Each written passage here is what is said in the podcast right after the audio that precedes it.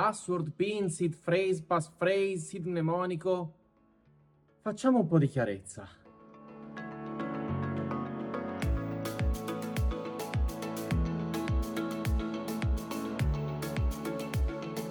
Benvenuto su Sicurezza Bitcoin.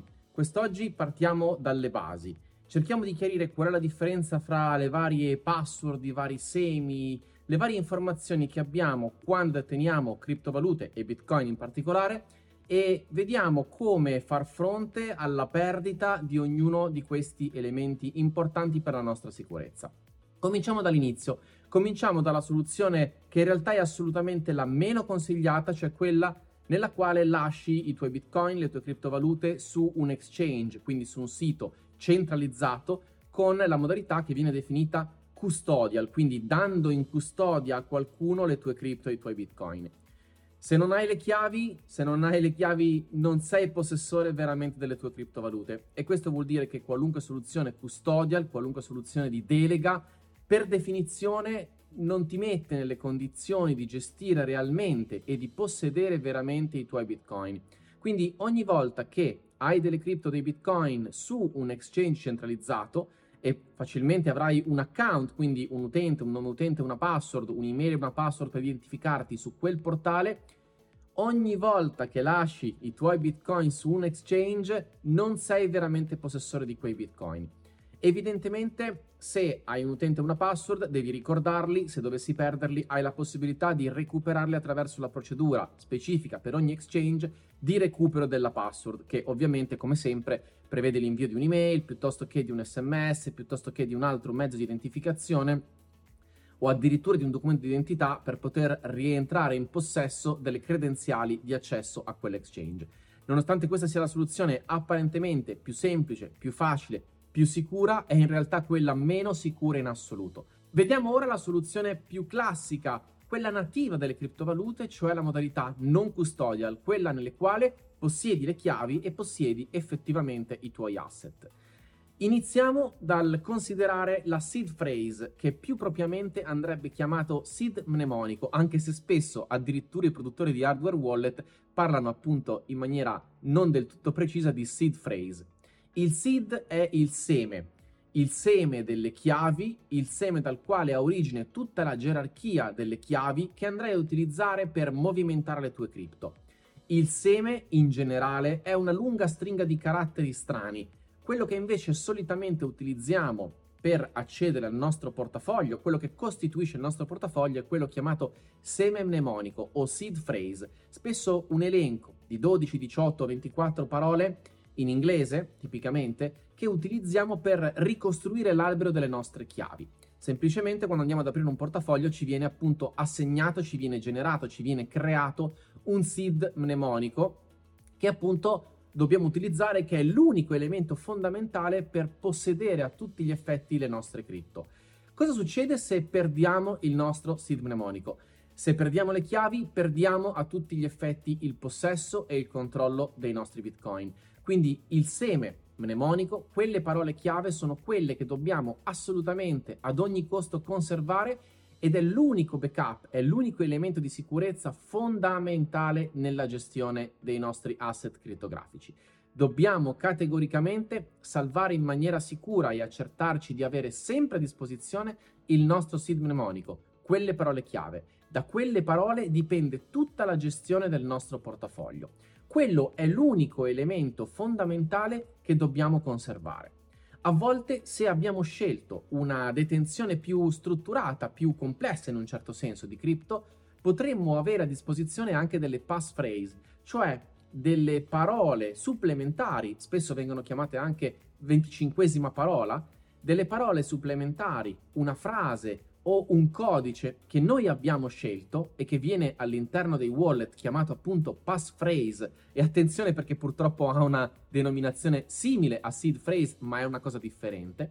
Bene, la passphrase è un modo per creare spazi indipendenti, per creare portafogli indipendenti legati tutti quanti allo stesso seed ma personalizzati, declinati attraverso l'uso di un'ulteriore passphrase appunto, quindi una frase di sicurezza.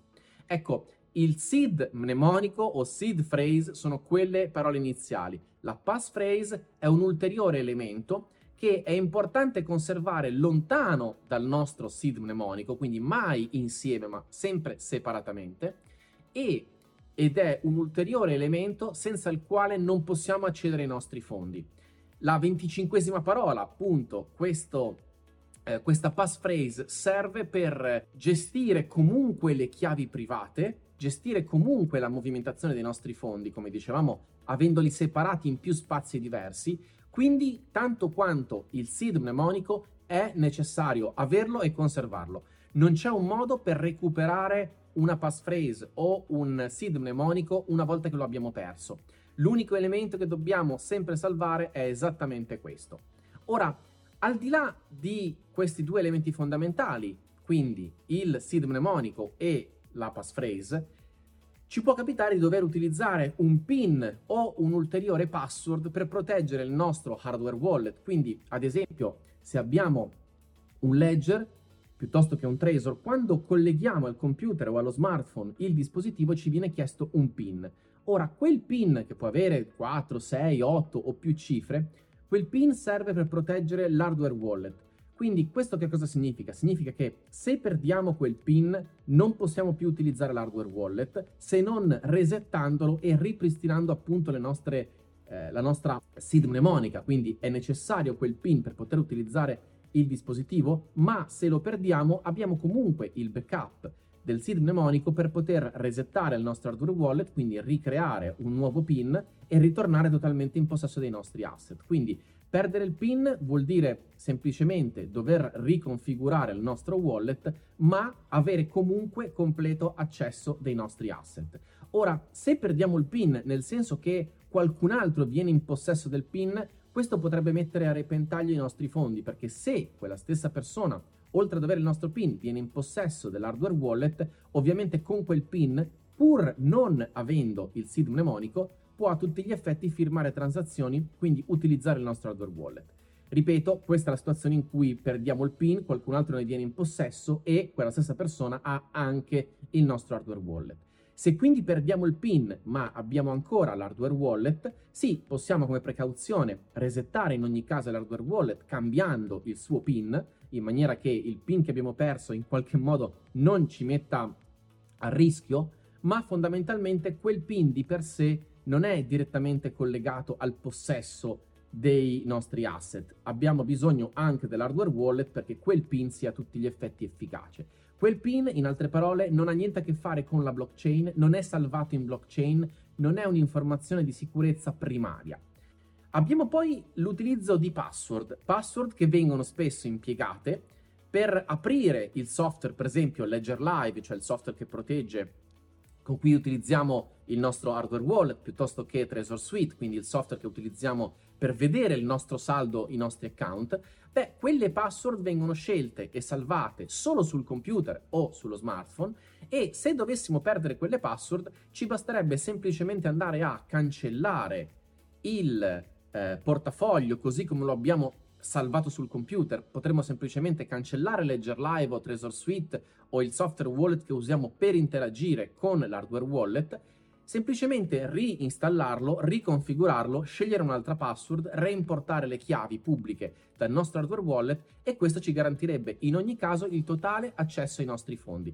Quindi ancora una volta, così come nel caso del PIN, quella password che noi utilizziamo per aprire il software che ci mostra il saldo non è salvata in blockchain, non ha niente a che fare con la blockchain, non consente a nessuno di movimentare i nostri fondi. Quindi se perdiamo quella password semplicemente andremo a reinstallare il software di gestione, mentre il seed, le chiavi, ciò che è veramente importante, rimane al sicuro nel nostro wallet.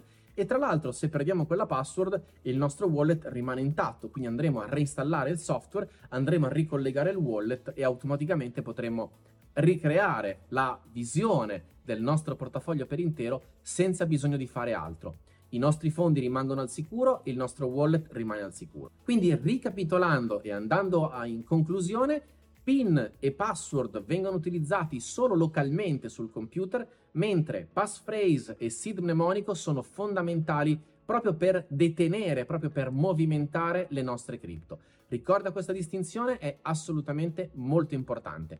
Se possiedi le chiavi, possiedi a tutti gli effetti i tuoi bitcoin. Se conservi con cura le chiavi, a tutti gli effetti quello è l'unico elemento di cui hai bisogno. Un altro piccolo dettaglio: ricorda sempre che passphrase e seed mnemonico, oltre a dover essere conservate separatamente l'uno dall'altro, devono essere generate e utilizzate, se possibile, sempre e solo all'interno di un dispositivo fisico separato dal computer.